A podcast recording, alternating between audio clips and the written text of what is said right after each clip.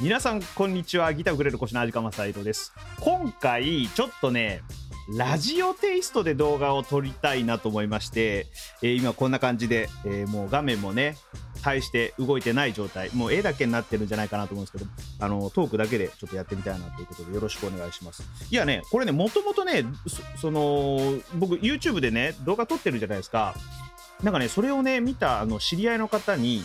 まあうちうちの話なんだけどラジオとかの方がいいなって言われて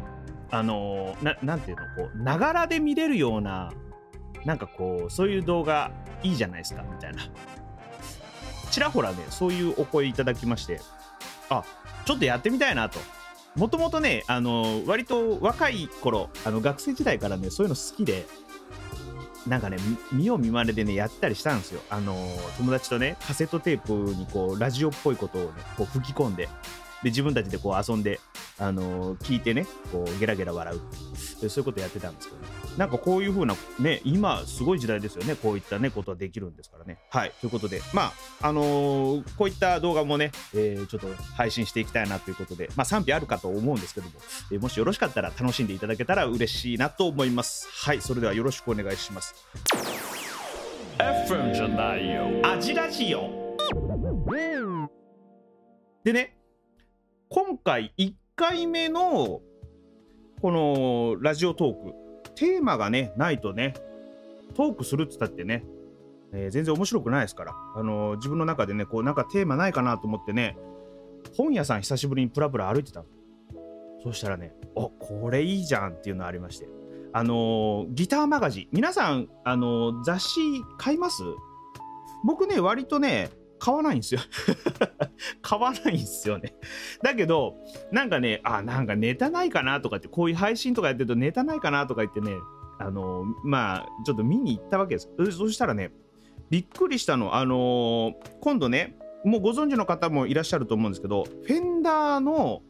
ほらギターメーカーでねフェンダーって有名でしょ？フェンダーのねそのショップが原宿にできるんですよね。もうご存知の方ねいらっしゃると思うんですけど原宿の表参道ですよ。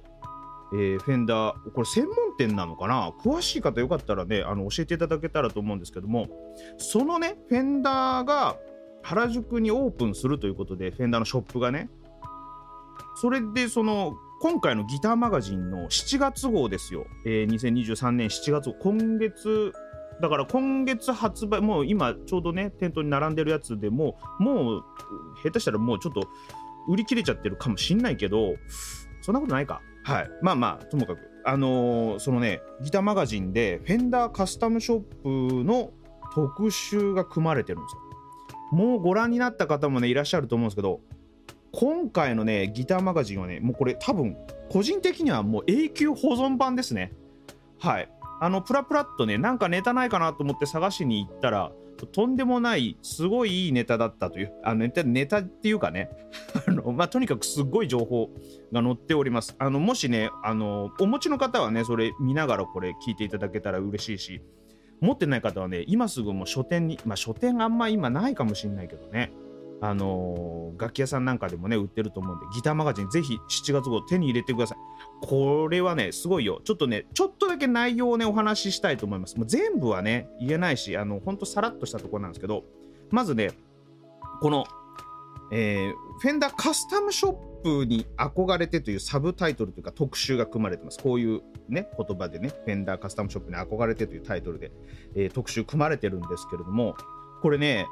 あのまずフェンダーのカスタムショップが設立された年ご存知ですか？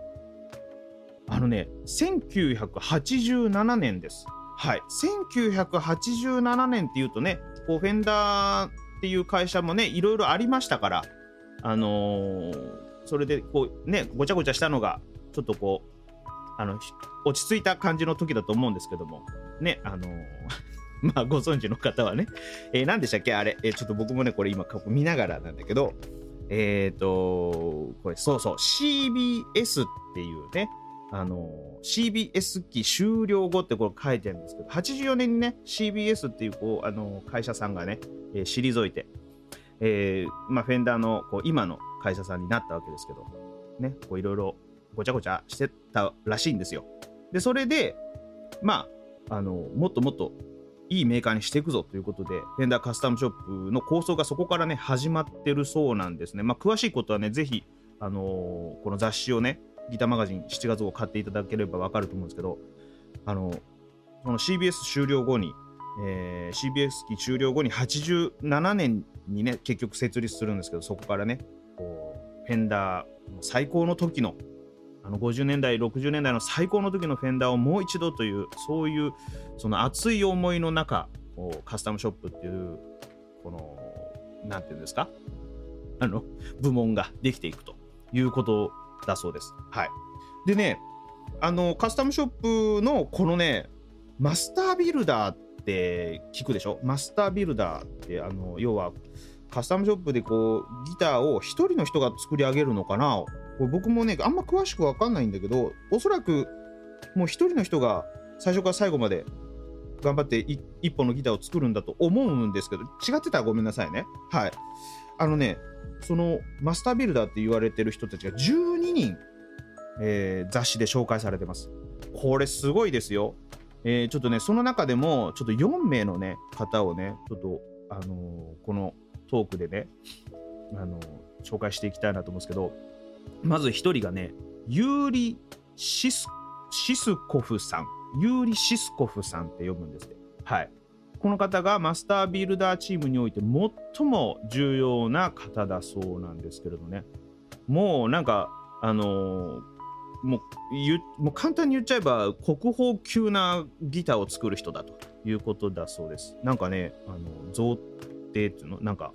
こう国のなんかあの式典とかでこう出すようなギターとか作る方だそうです。すごいですよね。でね、えー皆さんは多分ね、この方の名前が入ったギターが欲しくなると思うんですけど、トッド・クラウスさんっていう方が、あのクラプトンとか、エリック・クラプトンデ,、えーデイビッド・ギルモア、ジェフ・ベイク、ボブ・ディランとかね、もうこの辺の超有名なギタリストの、えーギターを作ってる方がこのトッド・クラウスさんという方だそうです。すごいですね。欲しいよね。ほんでね、他にも、えー同じようにね、ポール・ウォーラーさんっていう方が、えーキース・リチャード、キース・リチャーズ、はいえーロニー・ウッド、バディ・ガイ、ジミ・ペイジ、ナイル・ロジャーズ、えー日本だとね、チャーさんとかのね、ギターもこの方、ポール・ウォーラーさんっていう方が作ってるそうですよ。はあと。なんかカスタムショップでもやっぱこう名前重要なんだなと思いますよね。カスタムショップ製のやつでもね。こう売ってんの見てね。そういうのやっぱ詳しい方は、あこの人の作ったやつが欲しいなとかってなるんでしょね、高いけどね。はい。でね、レリック加工って最近流行ってるじゃないですか。まあ数年前から。このフェンダーカスタムショップでもレリック加工の、ギターっていうのは大変人気だと思うんですけども、これのね、レリック加工加工の達人って言われてる方がいるんですって。これがね、デイル・ウィルソンさん。はい。このマスタービルダーの方も、まあ、人気な方だそうですよ。はい。まあ、こんなね、感じで、まあ、いろいろ珍しいですよね。ギターの雑誌で、あの、職人さんをもう徹底的にこう、紹介するっていう。しかも、その、仕事場のね、この、なん、なんだろうね、この工房のこの写真とかも出てくるんですよ。かっこいいのよ、これが。すっごい、なんか、いいのよね。おしゃれな、こう、なんだろうな、あの、カフェの、こう、ちょっとごちゃっとした感じ。違うかななんか、うん、多分伝わんねえな、これ。もう買ってください。はい。あの、ぜひね、あの、まあ、立ち読みでもいいけど、買って、あの、いろいろ見るといいですよ。あの、この職人さんたちがね、こうインタビュー12人の職人さんがインタビュー受けてるんですごいあの面白かったですね。はい、でねピックアップを専門で作る職人さんとかいらっしゃってこの方女性なんですけどねこれ伝説のピックアップビルダーのお弟子さんとかね、えーなんかすっごいいろいろああそうなんだみたいなそんな内容でございましたね。そしてねなんでこの、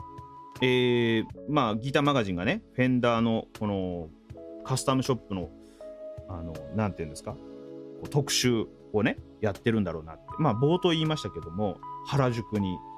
なんと、このフェンダーカスタムショップ、カスタムショップじゃないね、フェンダーのショップが作られて、えー、いくということなんですけども、もう、もうね、秒読みですよね。えー、6月の30日に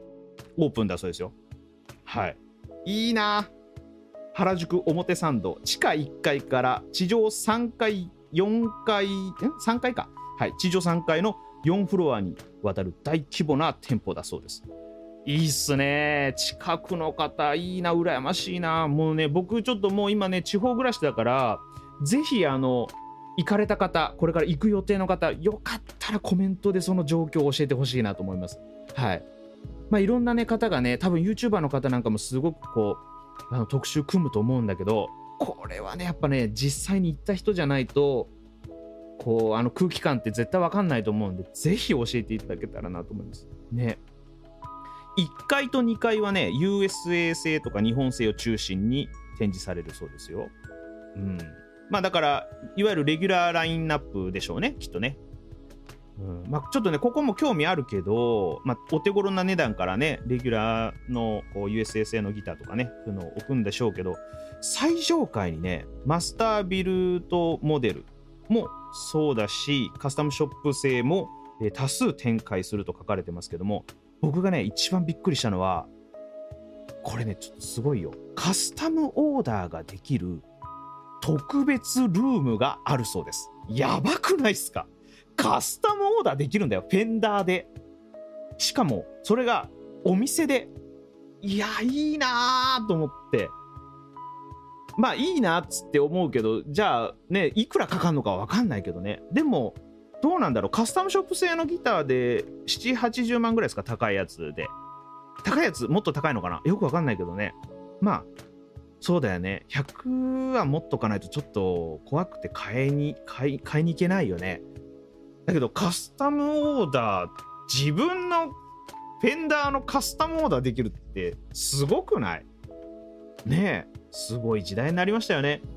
僕が学生の頃なんてねすっごいこうもう憧れてたあの USA 製ですらただの憧れだったっていうねのがもう今やオーダーできちゃうっていう。どういうことですかと。もうねあの 同じ世代の方いやもうその上のね先輩方なんかはもうもうすごい時代になったなって絶対思ってると思うんですけどね。いやーいいですね、えーフェンダーフラッグショップ東京というね、えーフェンダー専門店ができるということで、えー2023年6月30日金曜日、えー原宿表参道で、えーオープンということでございます。いいな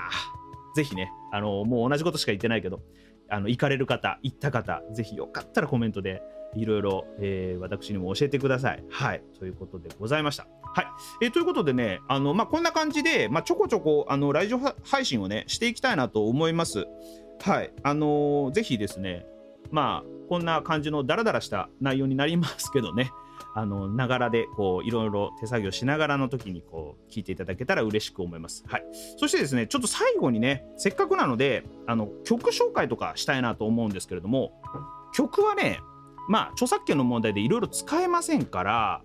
あの今回ね今回というか今後もなんですけども僕がおすすめの曲 自分で弾いた曲をね はい自分だけじゃないかもしれないけどあの誰かと一緒に弾いたりとかもするかもしれないけどそういった曲をですね、えー最後に流していきたいなと思います。よかったらねあの最後まで聴いていただけたら嬉しいと思います。今回の曲はねえーまあジプシージャズ僕やってるんでジプシージャズ系でねあの割と好きな人はえー知ってるよっていう方もいると思うんですけども今回の、えーこれねシェジャケっていうフランス語でね、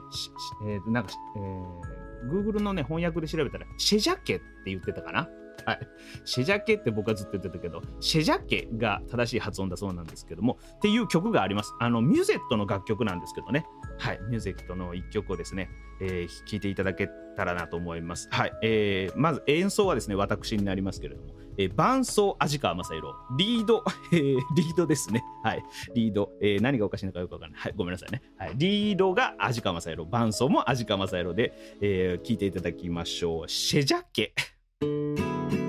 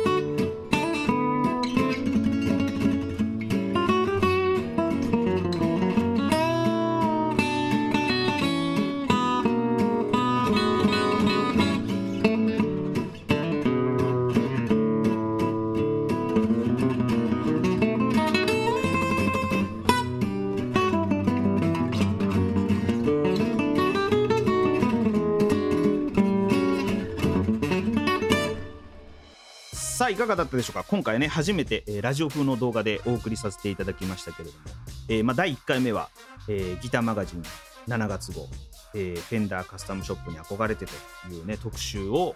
えー僕なりにこう騒いでおりました。はい。ということでございました。まあちょっとねあの楽曲もねちょっとあの聞いていただける機会を持ちたいなとすいません。そんなこと思ってねこんなこともやっておりますけれども。もしもよろしかったら、えーチャンネル登録グッドボタンで何卒応援の方もよろしくお願いいたします。はい、えーこちらのチャンネルではですねあの、ハウトゥー動画、えーそして機材の紹介なんかもね、えーギター買ったよとか、機材買ったよとかってね、騒いでたりとかする、あの、まあ、ちょっとごちゃ混ぜチャンネル的な感じになりますけれどもね、えー楽しくやっていけたらなと思います。それでは、えーご視聴ありがとうございました。またね